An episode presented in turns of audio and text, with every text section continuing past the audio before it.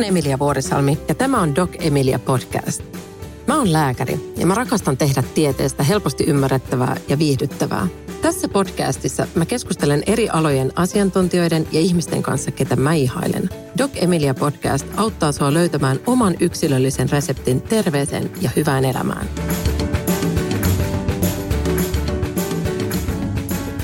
Doc Emilia Podcast täällä taas moi. Tänään me puhutaan Hannan kanssa keho- ja mieliyhteydestä ja siitä, miten hyödyntää kehon ja mielen yhteyttä arjessa ja stressaavissa tilanteissa. Kuuleeko Hanna omassa tiipiissä?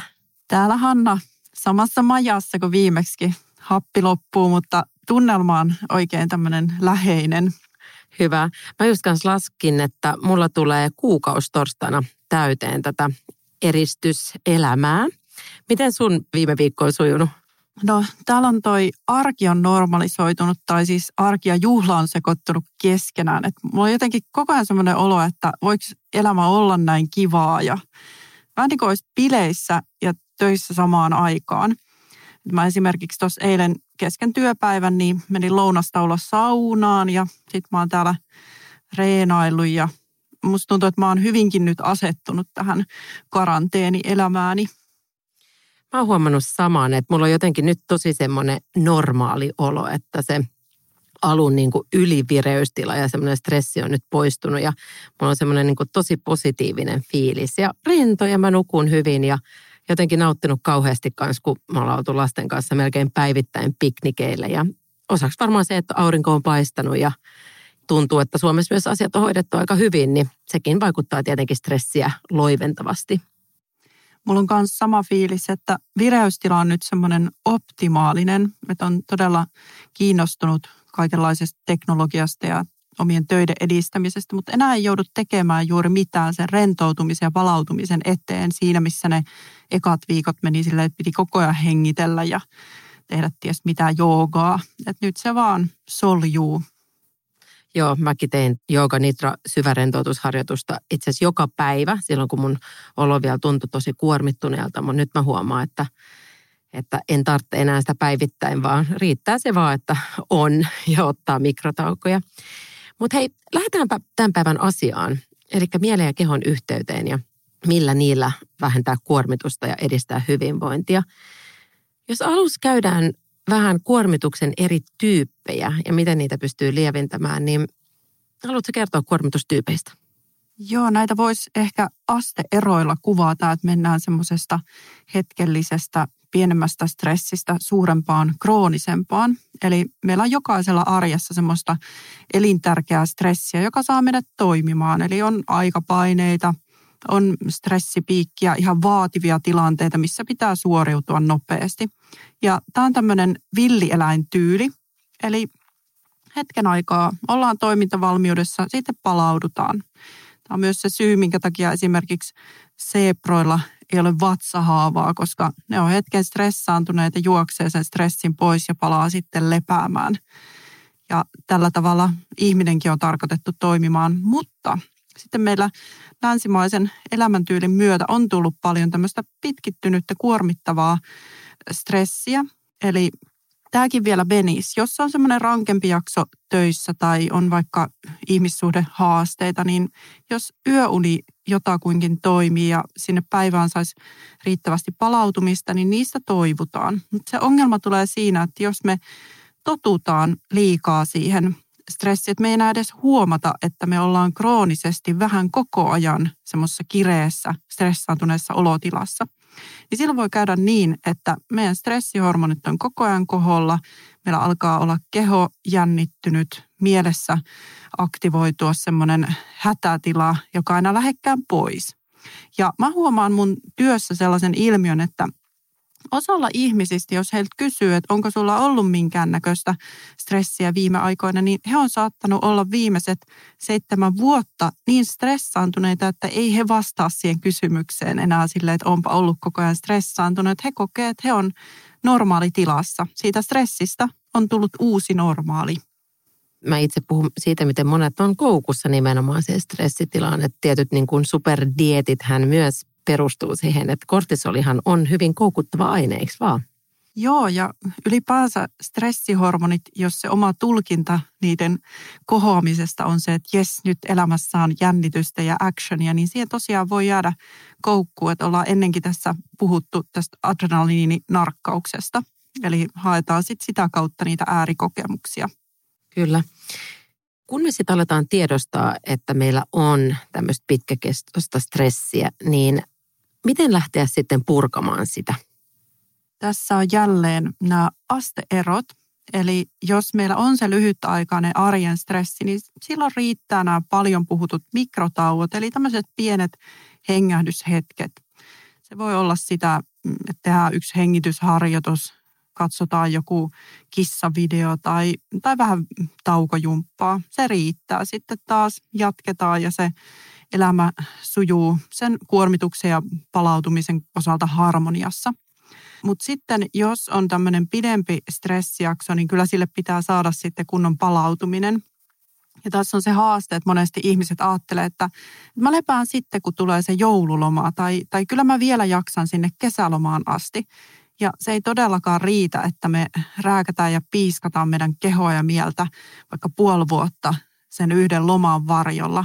Ja siis se loman palauttava vaikutuskin häviää taas nopeasti. Eli me tarvitaan säännöllisesti sitä riittävää palautumista, mikä voi olla vaikka joku mökkireissu tai joku mukava harrastus. Sekin palauttaa, jos me tehdään jotain, mikä saa meidän ajatukset ihan johonkin muuhun. Eli palautuminen ei tarkoita sitä, että pitää aina maata pitkällään jossain ja tehdä jotain meditaatioharjoitusta. Eli ihan semmoinen, että me vaihdetaan fokusta johonkin muuhun, niin se auttaa siihen pitkittyneeseen haastavaan tilanteeseen jaksamaan siinä. Joskushan voi olla avuksi tietenkin joku tämmöinen trackeröinti, että jos ei osaa enää tunnistaa, että milloin se keho on palautuneessa tilassa. Ja itse ainakin mä usein neuvon, että sitten kun huomaa, että ok, nämä toimii mulla, niin sitten sen trackeroinnin voi jopa jättää pois, koska sekin saattaa sitten stressata, että koko ajan monitoroi, mitä kehossa tapahtuu.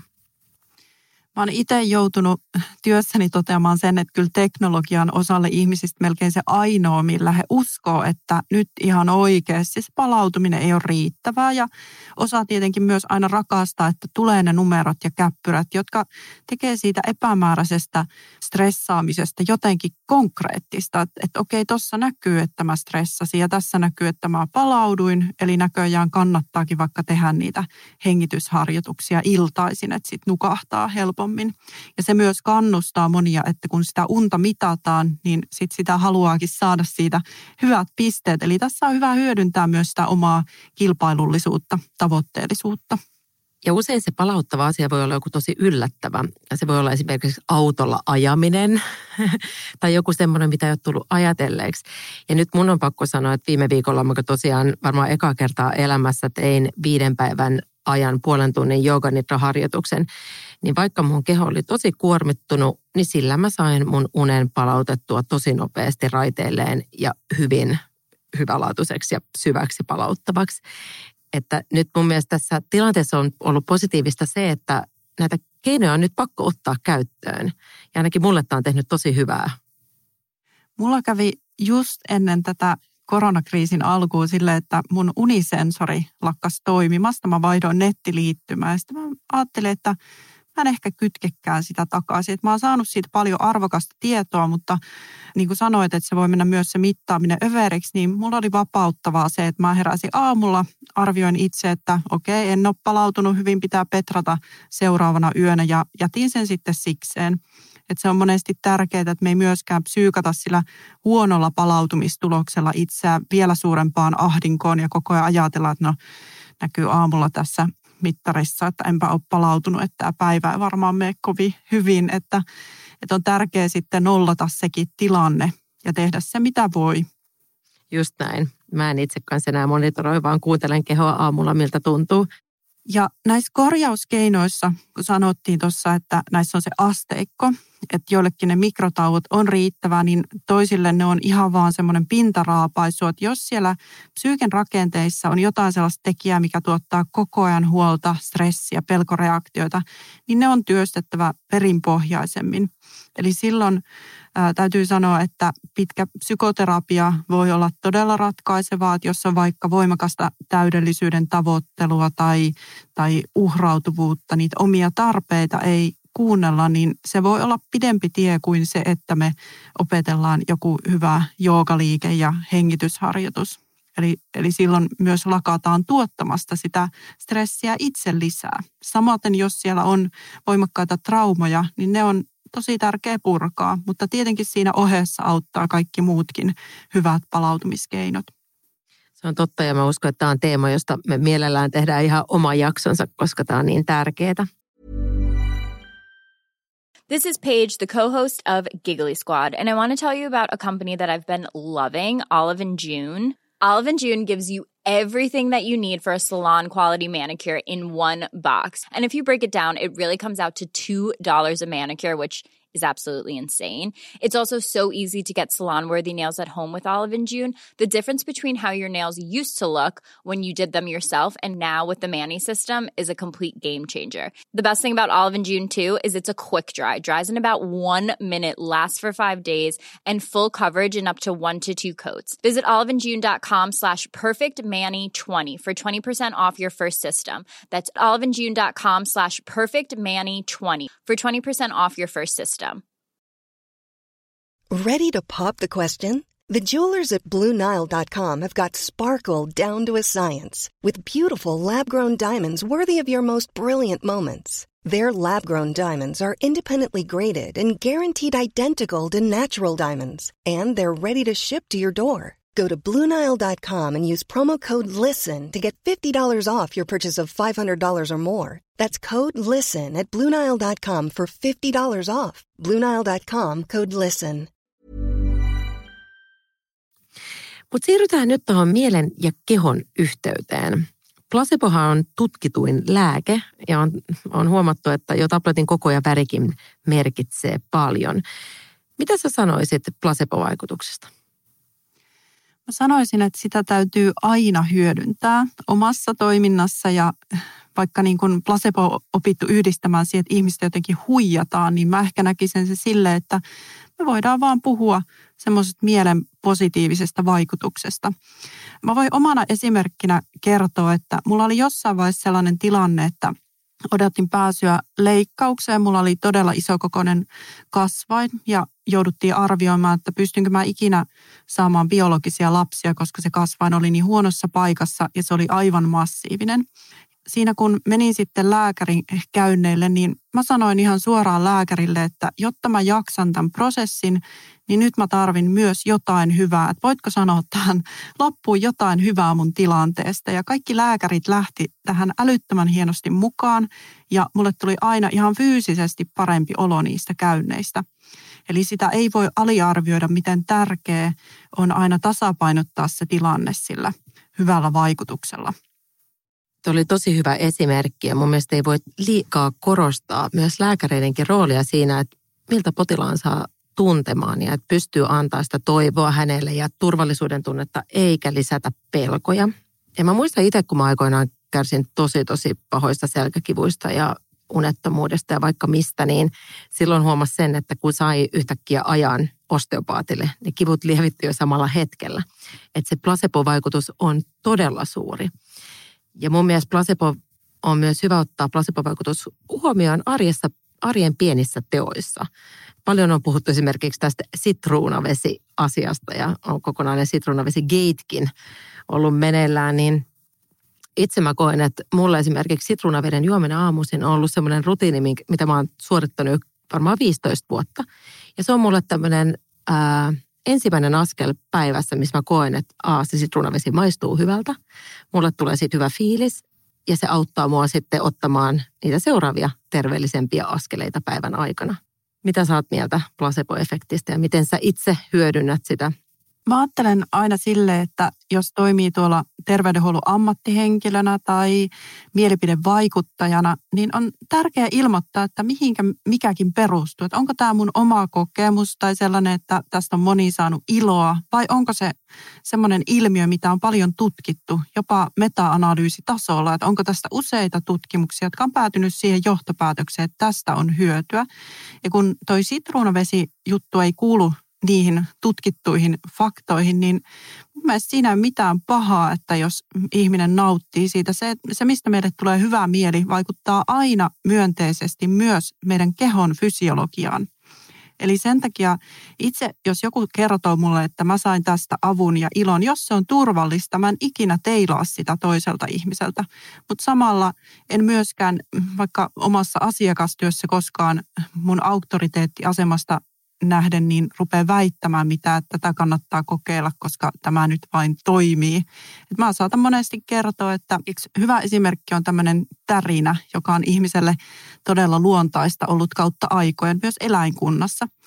Meillä on TRE-menetelmä, jota ei ole vielä tutkittu riittävästi, että voitaisiin sanoa, että se on näyttöön pohjautuva stressin purkumenetelmä. Mutta mä saatan kertoa, että mä oon tykännyt käydä TRE-tunneilla tai kurssilla. Mun kehoa se on rauhoittanut ja sitten jos joku on siitä kiinnostunut, niin hän voi itse selvittää sitä asiaa lisää. Ja jos vielä nyt sörkitään tätä sitruunavesigate-tilannetta, niin siellä jos semmoinen ihminen, jolla on esimerkiksi verenpainetauti, jonka täytyisi välttää suolaa, niin jos hän sitten katsoo, että hei, että siihen sitruunaveteen pitää lisätä sitä suolaa, niin silloin mennään ojasta allikkoon. Ja siinä näkyy se, että, että jokaisella on myös vastuu noudattaa niitä, niitä etulinjan ohjeitaan, mitkä on lääkärin kanssa sovittu, että nämä asiat pitää huolehtia, että silloin ei voi lähteä sooloilemaan tämmöisissä asioissa. Silloin juodaan se sitruunavesi ilman sitä suolaa, jos se tuntuu hyvältä ja that's it. Juuripa näin. Mielen voimalla me pystytään myös vaikuttamaan suoraan meidän stressitasoon ja myös vastustuskykyyn. Sulla on Hanna tästä aika mielenkiintoinen esimerkki. Lääketieteessä on raportoitu mielenkiintoinen esimerkki miehestä, joka osallistui lääkeainetutkimukseen, säilytti sitten vessassa purnukkaa ja kun hänen tyttöystävänsä jätti hänet, niin hänpä päätti sitten ottaa yliannostuksen. Hän veti kerralla koko purkin, sai hirvittävät oireet, hän päätyi teho-osastolle siellä ihmeteltiin, että mikä tässä on, kun keho ei normalisoidu millään toimenpiteellä ja verenpainekaan sitäkään saada tasattua. Ja sitten selvitettiin, että mitä tämä mies on ottanut ja kun hän ei tiennyt tietenkään, niin sinne kutsuttiin paikalle tämän kokeen johtaja, joka tuli kertomaan, että tämä mies kuuluu lumelääkeryhmään, eli hän ei ole ottanut mitään vaikuttavaa ainetta. Välittömästi tämän kuultuaan tämän miehen fysiologinen ja henkinen tila normalisoitui ja hän sitten käveli itse sieltä teholta pois. Eli tämä on nyt tämmöinen ääriesimerkki, että kun mielellä on näin suuri voima, niin ihan semmoiset pienetkin jutut, mitä me ajatellaan, millä me päivän aikana itseä altistetaan, niin kyllä ne kaikki rupeaa summautumaan. Sillä on yllättävän suurikin merkitys.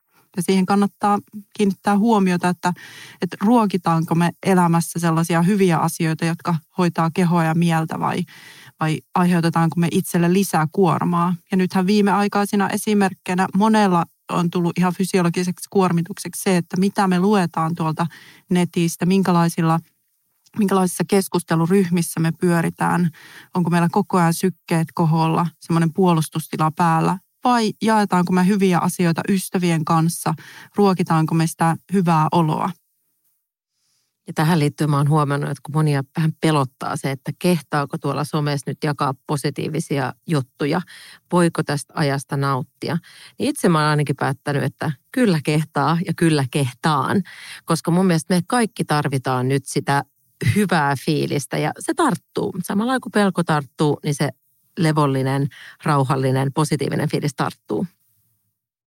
Jos ajatellaan, että me ollaan kaikki tässä nyt vähän niin kuin sotureita tässä tilanteessa, me ollaan jouduttu muuttaa elämän rytmiä ja jos se taistelu nyt on se, että pysynkö mä kotona vai sorruunko mä johonkin, niin se on sitten se ja siinä me tarvitaan voimia, me tarvitaan kaikkea mukavaa ja hyvää Ja itsekin ajattelen niin, että nyt on korkea aika alkaa kertoa muille, mistä nauttia, mistä on tänään tullut hyvä olo. Joku voi saada siitä hyvän idean itselleenkin. Ja mä en tällä tarkoita myöskään sitä, että pitäisi olla jotain päälle liimattua tekopositiivisuutta, että ne, joilla on hankala olla, niiden täytyy saada puhua siitä ja tuoda sitä esille. Mutta se, että jokainen voisi nyt olla oma itsensä ja normalisoida myös sitä arkea niin paljon kuin mahdollista, jotta me jaksetaan, jotta me jaksetaan pitkään. Kyllä, ja voi ajatella myös silleen, että pitää ottaa vetovuoroja. Että jos nyt mulla tällä hetkellä on levollinen hyvä positiivinen fiilis, niin mä yritän jakaa sitä ja kerätä itse enemmän voimia, jos sitten taas tuleekin aika, että mun pitää käyttää enemmän resursseja, niin sitten sanotaan vaikka lääkärin töissä tai, tai muualla. Niin tämäkin on hyvä miettiä, että me voidaan kaikki kuluttaa itseämme samaan aikaan. Mä ajattelen just samalla tavalla ja yleensä psykologien osuus rupeaa korostuu vielä enemmän siinä vaiheessa, kun se pahin kriisivaihe on ohi, niin Mä oon nyt opetellut olemaan jopa ihan rehellisesti röyhkeän innostunut mun tilanteestani ihan silläkin uhalla, että se ärsyttää jotain. Että mulla on todella suuri myötätunto niitä kohtaan, joilla menee huonosti, joilla on rankkaa, mutta mä ajattelen sille, että, että mun on tärkeää kertoa, mikä mun elämässä on mennyt parempaan suuntaan, mistä mä oon saanut rauhaa, jotta joku muu saa siitä vahvistusta omalle palautumiselle. Haluatko jakaa muutaman asian, mitkä sulla on mennyt nyt paremmin? Mitkä asiat? No, mulla on itsellä säästynyt todella paljon aikaa, kun ei ole mitään työmatka liikennettä siinä. Lisäksi monet asiat, kun pystyy kotona tekemään kätevästi, niin myös näiden taukojen sisältö on ollut miellyttävää, että kun pääsee heti harrastaa jumppaa vaikka aamulla ja pääsee nopeasti saunaan tai tai voi kuunnella mitä tahansa musiikkia, niin on ollut semmoinen oman näköinen tämä työpäivä, mikä on toiminut mulle. Mä oon myös huomannut, että pieniä arkisia asioita, että mun pienemmän potalla käynti on nyt alkanut onnistumaan tosi hienosti ja hän on oppinut pyöräilemään. Että tämmöisiä asioita, joita mä mietin, että koska niiden aika on, niin yhtäkkiä ne on nyt kaikki mennyt maaliin tässä parissa viikossa. Meillä on vähän sellainen juttu, että kun aina sanotaan, että lapsi ei voi oppia piirretyistä toista kieltä, niin täytyy todeta, että mun lapsi kyllä nyt on ruvennut laulamaan englannin kieleksi. Ja sitten hän sanoo kaikenlaisia sanoja ja kysyy, että mitä tämä tarkoittaa suomeksi ja miten päin tämä meni. Ja, että on, on tullut ihan ihmeellisiäkin edistysaskeleita ja myös on vahvistunut semmoinen aivan omanlainen äititytärsuhde, että mä tässä yksi päivä rötkähdin lattialle, että mä olin jumittanut mun alaselän, mä olin ihan poikkea. Mä sanoin mun lapselle, että nyt äiti ei jaksa pelata ja pelinappulatkin on hukassa ja hän sitten vaan tuli siihen silittelemään mua ja sanoi, että voi kultaseni, ne pelinappulat on tuolla kaapissa. Hän sitten haki sieltä kuukausi sitten sinne kätkemänsä pelinappulat, me naurettiin. Meillä oli jotenkin semmoinen ihmeellinen tunnelma siinä, että tämmöisiä ei ole niin paljon siinä hektisessä arjessa ehtinyt kokemaan verrattuna tilanteeseen, missä me ollaan kahdestaan teljettynä paljon neljän seinän sisällä ilman ulkopuolisia kontakteja. Mä oon huomannut tuon saman, että mä nautin ihan äärettömästi niistä hetkistä, kun mun pienin kaksivuotias just leikkii itsekseen ikkunalaudalla ja laulelee ja esikoiden tekee läksyjä. Tai nyt hän on ottanut tavaksi pitää välitunnin tuossa parvekkeella, kattelee jotain jotain somevideoa ja makaa filtin alla, kun linnut laulaa aurinko paistaa, niin noissa ihan tuommoisissa arkisissa hetkissä, niissä on jotenkin tällä hetkellä tosi maaginen tunnelma, koska on aikaa pysähtyä aidosti niiden äärelle.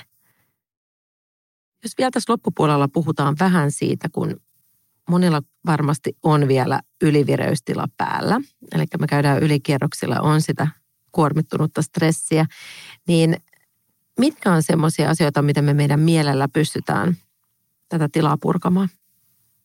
Moni käyttää tällaisia affirmaatioita. Ihan jos mietitään, että siellä mielessä on koko ajan jotain pelkoa, niin korvataan se pelkoajatus jollakin hyvällä ajatuksella. Miten tämä menee hyvin, mikä on tällä hetkellä turvallista.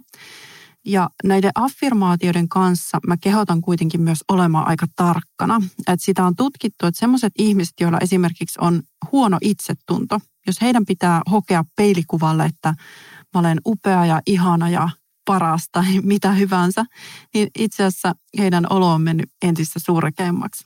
Eli jos käytetään tämmöisiä rauhoittavia lauseita, niin ne pitää olla oman näköisiä. Eli kuulostella semmoinen juttu, mihin mä voisin periaatteessa tässä vaiheessa uskoa.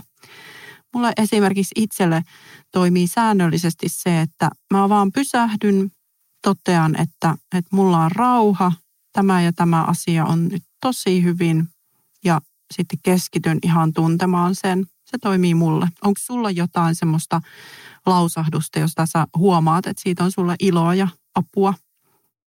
Mulla on aika montakin, että mä tällä hetkellä teen semmoista, että kun ollut aurinko on nyt viime päivinä paistelu, niin mä keskellä päivää otan aina pienen hetken ja mä menen makaamaan tuohon lattialle sille, että aurinko porottaa suoraan mun iholle. Ja just suljen silmät ja sitten mä niinku vaan fiilistelen, että mikä siinä hetkessä mulle tuntuu todelta. Saattaa olla, että mä oon täynnä rakkautta. Kun mulla on semmoinen rakkauden olo, kun lapset on just pyörinyt ympärillä tai mitä ikinä, tai just, että saatan sanoa joskus, että olen täynnä valoa, koska mä jotenkin siinä, kun se aurinko lämmittää, niin mulle tulee usein sellainen olo, että musta on valoa ja haluan sitä levittää. Tai sitten just tämä, että mulla on rauhallinen ja levollinen olo, jos näin on. Mulle toimii se, että mä aina mietin, että mikä siinä hetkessä mulle on totta. Kyllä. Ja sekin voi auttaa, että jos ei itse keksi itsestään mitään hyvää, niin miettiä, että mikä on ollut semmoinen kaunis lause, mitä joku on susta sanonut. Mulla tuli tässä yksi päivä mieleen ihan semmoinen muisto, että mä olin tosi nuori ja semmoinen vanhempi nainen sanoi mulle, että, että, että sua käytetään semmoisena ilon pisarana siellä, missä sä liikut. Ja jonkun mielestä tämä voi kuulostaa tosi lällyltä ja näin, mutta mun mielestä se oli hirmo kauniisti sanottu siinä tilanteessa ja tunnistin, mihin hän sen liitti. Eli nämä pitää jokaisella olla oman näköisiä, itselle sopivia nämä jutut. Ja on tärkeää, että sen hyvän ajatuksen lisäksi me yhdistetään tähän rentoutumiseen joku kehollinen elementti. Sä jo tuossa mainitsit sen lämmön. Jos sitä ei auringon muodossa ole saatavilla, niin kannattaa pukeutua lämpimästi tai, tai hyödyntää vaikka jotain kauratyynyä, kuumavesipulloa. Ja toiselle se voi taas olla joku viileys, että täytyy olla hyvää ilmastointia, saada happea. Ja hengitys on nopein keino antaa keskushermoston kautta koko systeemille viesti, että, että kaikki on hyvin. Että vaikka se olisi kuinka tylsää ja väkinäistä, niin niitä hengitysharjoituksia mä aina suosittelen treenaamaan. Ja voi tehdä ihan semmoisen kikan, että valitsee jonkun suosikkibiisin, laittaa sen soimaan ja päättää, että koko tämän biisin ajan mä teen tätä hengitysharjoitusta. Se voi olla sitä, että, että kolmeen laskien sisään, kuuteen laskien ulos, tai sitten se voi olla jotain pelkkää syvää hengitystä, missä keukot täytetään ilmalla ja puhalletaan aivan tyhjäksi. Et, et niitä on niin paljon niitä hengitysharjoituksia, että kunhan yksi hyvä löytyy, niin sitä vaan toistamaan. Yksi vinkki, minkä mä oon kanssa nyt viime viikkoina ottanut käyttöön on se, että kun illalla kun on katsonut vähän aikaa vaikka telkkariin, niin mä oon sen jälkeen laittanut telkkariruudulle YouTubesta tämmöistä niin kuin rentouttavaa luonnon ääntä. Ja sitten mä aina poltan kynttilöitä ja se luot semmoisen tosi ihanan fiiliksen ennen nukkumaan menoa. Että eilen mä just tein se, että viimitteeksi illalla mä laitoin ne saderopinat päälle ja hengittelin vähän ja tein viimeiset iltatoimet, niin nukuin kyllä tosi hyvin sen jälkeen. Noi luontoelementit, vaikka ne olisi ihan teknologian avulla luotu, niin ne on ihan tutkitusti hyvin rauhoittavia. Tätä on muun muassa Helsinki-Vantaan lentokentällä hyödynnetty minun mielestä onnistuneesti. Munkin mielestä. Muistan eräänkin kerran, kun lapsi oli niin pieni, että piti lähteä sitten äkkiä vessaan ja kauhea härdeli. Ja siellä sitten soi lintujen laulu ja siinä sitten vaihdoin vaippaa. Mä mietin, että tämä on tässä hetkessä ainoa, mikä mua rauhoittaa. Se muisto semmoisesta kesäisestä metsästä. Ja itselläkin on kotona on tullut paljon hyödynnetty ihan sitä, että mä saatan katsoa maisemia. Mulla on jopa kaksi videotykkiä, koska piti olla makuuhuoneessa toinen ja olkkarissa toinen, niin mä saatan laittaa ihan semmoisia kauniita maisemia sinne pyörimään, jotain hyvää musiikkia. Ja niille, joilla ei nyt ole pitkällistä kroonista stressiä ja uupumusta, niin kyllä mä suosittelen semmoisen hetkittäisen stressin purkuun jälleen tätä meidän eläinlajille ominaista tyyliä, eli puretaan se voimakkaalla liikunnalla, joka kestää vähän aikaa. Mulla on itselle tullut nyt tottumus, että mä laitan jotain vauhdikkaita tanssi, musa, videota pyörimään ja siinä sitten hetken aikaa jorailen ja saatan sen jälkeen tehdä sitten jonkun meditaation tai hengitysharjoituksen. Hyviä vinkkejä. Osalla saattaa tällä hetkellä olla haasteena se, että voimat on jo niin vähissä, että tuntuu, että ei pääse sohvalta enää ylös tai sängyn pohjalta. Kyseessä saattaa olla alivireystila. Ja Hanna, sä voisit vähän kertoa kuuntelijoille, mitä sillä tarkoitetaan? Joo, paljon on nyt puhuttu kaikkialla ylivireydestä, mikä liittyy siihen alkuvaiheen shokkiin, stressiin, muutokseen. Kun se jatkuu tarpeeksi pitkään, siitä pitää maksaa hinta. Eli kun siellä ei ole tullut tarpeeksi palautumista, niin keho rupeaa ottaa väkisin sitä. Sun pitää maksaa niin sanotusti semmoinen väsymys, palautumisvelka. Ja tämä tarkoittaa sitä, että saattaakin sen stressiputken jälkeen olla sellainen olo, että eihän mä jaksa niin kuin yksinkertaisintakaan kotihommaa hoitaa. Tuo roskiskin nököttänyt tuossa pari päivää, miten mä saan sen vietyä tai, tai pitäisi tehdä tätä ja tätä lasten kanssa, mutta nyt ei huvita. Ja tämä on hyvin luonnollista, myös terveellistä, että se tulee ajoissa. Eli keho suojelee sillä itseään pahemmilta vaurioilta, burnoutilta. Ja silloin pitääkin levätä enemmän. Mutta se ei tarkoita sitä, että pitäisi ihan tippua semmoiseen koomaan ja sitten jotenkin piristyneenä herätä sieltä. Se ei toimi niin, vaan tehokkaimmat keinot tässä on se, että me saadaan sinne kuitenkin jonkunlainen rytmi. Että olisi tärkeää, että stressihormoni kortisoli kohoaisi aamulla ja laskisi illalla. Ja jos jaksaa jonkunlaista liikuntaa har, harrastaa, se voi olla vaikka kävely, niin se olisi hyvä ottaa heti siihen aamuun tai aamupäivään. Tai tehdä vaikka pieni jumppa. Sitten voi olla hyväksi, että vaikka tekisi mieli boostata sitä energiatasoa kofeiinilla, niin jätettäisiin se kahvi pois, jotta se hermoston toiminta normalisoituu. Varsinkin jos on tällaista kofeiiniherkkyyttä, joka on hyvinkin yksilöllinen ominaisuus. Ja tässä, jos huolettaa, että onko nyt tulossa burnout, niin monella meistä se on hyvin lyhytaikainen jakso se alivireystila. Eli silloin täytyy vaan huolehtia enemmän lepäämisestä, nukkumisesta, olla tosi tarkka sen kanssa, että sitä yö, yöunta tulee riittävästi ja se on hyvää laatusta. Eli ajoissa myös sitten ruveta rauhoittumaan, nukkumaan. Mä oon itse huomannut myös jo vuosia sitten, että kun on vähän kuormittuneempi olo, niin mä rajoitan kahvin juontia siihen pari kuppiin päivässä. Ja sitten usein kun tulee iltapäivällä sitten se tämmöinen hurja väsymys, niin sen sijaan, että otan kahvia, niin otan esimerkiksi sikurin, sikurikahvia tai vaikka iltakaakaon, jottei sitten turhaa aiheudu lisästressihormonipiikkiä sinne iltapäivään. Mun suosikkiaihe on se kofeiinin liikakäyttö. Osahan on aivan siis suorastaan immuuneita kofeiinille, että heidän metaboliassa se vaan käsitellään nopeasti, eikä tule tämmöisiä stressipiikkejä. Itse kulun sitten aivan päinvastaisen laitaan, että mulla on semmoinen muisto, äänitettiin aikanaan meidän bändin demoa ja se nyt oli varsin stressaavaa jo muutenkin, niin mä join sitten äänityksissä virtaa saadakseni neljä kuppia kahvia. Mä aina muistan sen, että koko seuraava yö meni sille, että mä kuuntelin mun silloiselta iPodilta biisejä. Mä en jaksanut kuunnella muutamaa sekuntia pidemmälle yhtä biisiä, kun mä äkkiä vaihoin seuraavat. Mä niin kuin pläräsin sitten sitä laitetta koko yön ja olin niin kuin aivan semmoisessa tärinässä.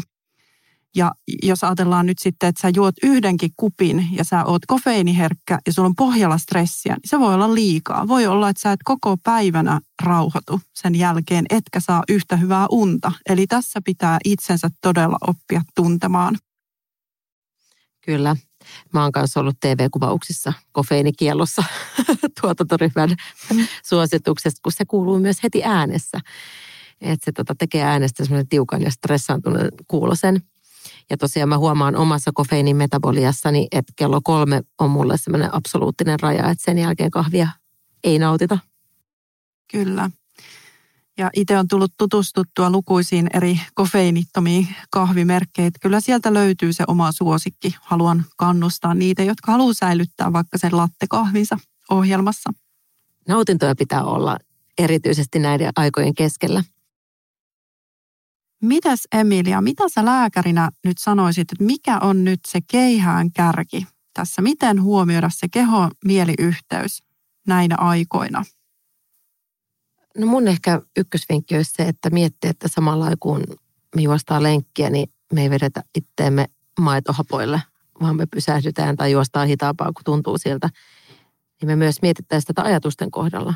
Eli ajatukset on energiaa, jokaiseen ajatukseen liittyy kehollinen reaktio ja jotkut ajatukset antaa meille myös sitten positiivista energiaa, niin pysähdyttäisiin sen ääreen, että me keskitytään miettimään positiivisia asioita ja myös sitä, että me pysähdyttäisiin tekemään asioita, jotka auttaa meitä hetkeksi pysäyttämään sen oravan pyörän, mikä meidän mielessä pyörii. Meidän ajatusten voimalla me voidaan sammuttaa tai sytyttää stressireaktio. Ja se on kaikkien meidän omissa käsissä, kumpaa me halutaan tällä hetkellä tehdä. Tämä oli upea tiivistys. En voi muuta kuin kehoorientoituneena psykoterapeuttina tähän yhtyä. Tämä täytyy muistaa. Entä Hanna, mitkä olisi sun vinkit tähän loppuun kehomieliyhteyden hyödyntämiseen? Monella se yhteyden hyödyntäminen lähtee siitä, että ylipäänsä tunnistetaan, että mitä siellä kehossa tapahtuu, mitä siellä mielessä tapahtuu. Monella se yhteys voi olla tosi poikki, joten sitä täytyy lähteä vahvistamaan. Se voi olla ihan semmoista, että jos on vähän semmoinen epämääräinen olo, että me välillä pysähdytään havainnoimaan, että mitä mun mielessä liikkuu, mikä mua vaivaa, mitä mun kehossa tapahtuu, miten mä rauhoitan niitä reaktioita. Ja mitä aikaisemmin me saadaan tartuttua siihen ennen kuin se menee voimakkaaksi stressireaktioksi, sitä helpompi se säätely on. Ja nyt sitten ihan semmoisena vinkkinä tulee tonne Instagramin ja muiden somekanavien puolelle tämmöinen kuin Mind Body Bridging menetelmä. Eli siinä nimenomaan rakennetaan sitä siltaa kehon ja mielen välille – Eli jos huomaat, että sinulla on joku tilanne, mikä on jäänyt häiritseen tai joku huoli, mikä häiritsee, niin tuu sinne kokeilemaan. Tässä menetelmässä ensin tutkitaan vähän sensuroimatta omia ajatuksia, sen jälkeen rauhoitetaan sitä kehoa ja tarkastellaan, että muuttuiko ne ajatukset, muuttuiko se kokemus siitä tilanteesta sen myötä, kun me rauhoitetaan sitä hermostoa. Joillekin tämä on ollut aivan suorastaan mullistava harjoitus ja mä oon kehittänyt tähän nyt semmoisen sovelluksen, että mä teen tätä syklitettynä useita kertoja, jolloin se on vielä tehokkaampi. Mutta palataan siellä asiaan. Mitä sä oot suunnitellut loppuviikoksi? Mä oon huomannut, että nyt viimeistään mulla on tullut niin paljon semmoista pakkautunutta liikeenergiaa, että kun on taas palautunut siitä alun stressistä, niin mä oon ihan semmoinen niin eläin jossakin häkissä, että pitäisi vapauttaa jonnekin bileisiin. Eli mä oon päättänyt lähteä baariin. Ja tämä ei nyt sitten olekaan mikä tahansa baari, vaan tämä uusi perustettu virtuaalibaari. Et ajattelin kutsua sinne kavereita ja mennä sitten sinne vähän sosialisoimaan, että tällä mennään. Siis mä tunnistan tuon, mä eilen just laitoin omaan Instastoriin se, että kun mä ajoin autolla, niin mulla oli semmoinen olo, että mä haluan vaan tanssia pöydillä ja niin kuin crazy bailata. Ja sitten mä tajusin, että ihan niin kuin, kun tämä korona olisi ohi, mä tekisin sitä. Todennäköisesti mä juon tuota kombuchaa tuossa ja piletän täällä himassa niin kuin aina ennenkin, mutta se on jännä, että nyt jotenkin nämä ajatukset vaan vahvistuu niin hirveästi, koska ei ole edes teoriassa mahdollista sitä tehdä. Mutta tuohon tanssiin itse asiassa liittyen, mulla olisi sulle yksi kysymys, kun meillä on kanssa kavereiden kanssa tänään bileet, niin mä ajattelin, että olisit voinut vetää meille puoli tuntia twerkkousta. etänä. Totta kai. Siis kyllä mä voin vetää. Siihen varmaan osallistuu sitten tuommoinen pikku tyttö, joka sanoi tässä yksi päivä, että äiti hei, että mä tykkään tuosta sun jumpasta. Hän oli pitkään katsellut, kun mä siinä veivasin, niin tota, näköjään sieltä sitten Next Generation tulossa. Joo, lapset on kaikki tervetulleet mukaan. Mulla on mennään kanssa alaselkä vähän jumissa, niin mä ajattelin, että eiköhän se sillä sitten irtoa. Mä haluan loppuun vielä muistuttaa, että kiitetään kaikki itseämme. Me tehdään tärkeää työtä, pysytään kotona. Aurinko paistaa. Muistetaan nauttia elämästä aina kun siihen on mahdollisuus. Ja muistakaa myös seurata Hannaa, että Hanna Markuksela somessa ja mua at Doc Emilia sivuilla.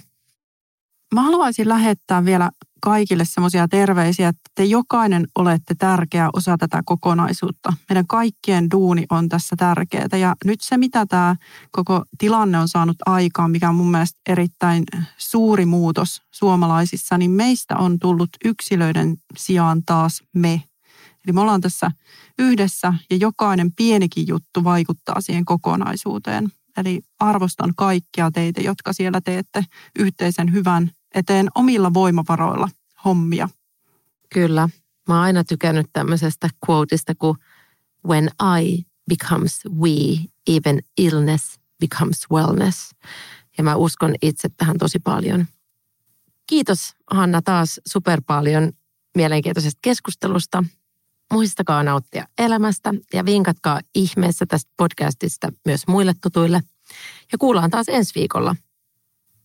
Hei, ja olisi ihanaa, jos te laitatte meille kuvia someen ja täkäätte meidät, mistä kuuntelette tätä podcastia. Koska se on ainakin mulle antanut ihan kauheasti energiaa, kun mä oon nähnyt, että siellä merellä ja metsässä mennään kuulokkeet päässä ja vietetään aikaa meidän kanssa. Munkin mielestä on ollut mahtava nähdä, kun te olette oikeasti tehnyt näitä vinkkejä ja saanut niistä iloa. Ja kun te olette laittanut niistä sitten päivityksiä, niin jokainen muukin saa siitä sitten kannustusta kokeilla vähän jotain uutta. Eli jatkakaa samaan malliin. Yes, jatketaan yhdessä ja me selvitään tästä entistä voimakkaampina ja parempina. Tsemppiä koteihin. Moi moi! Moikka! Ja lisää tietenkin kaikenlaisia tieteellisiä ja ihan arkisia vinkkejä sä löydät mun Doc Emilia Instagram-sivulta – Käy siis tsekkaamassa ja alas seuraamaan.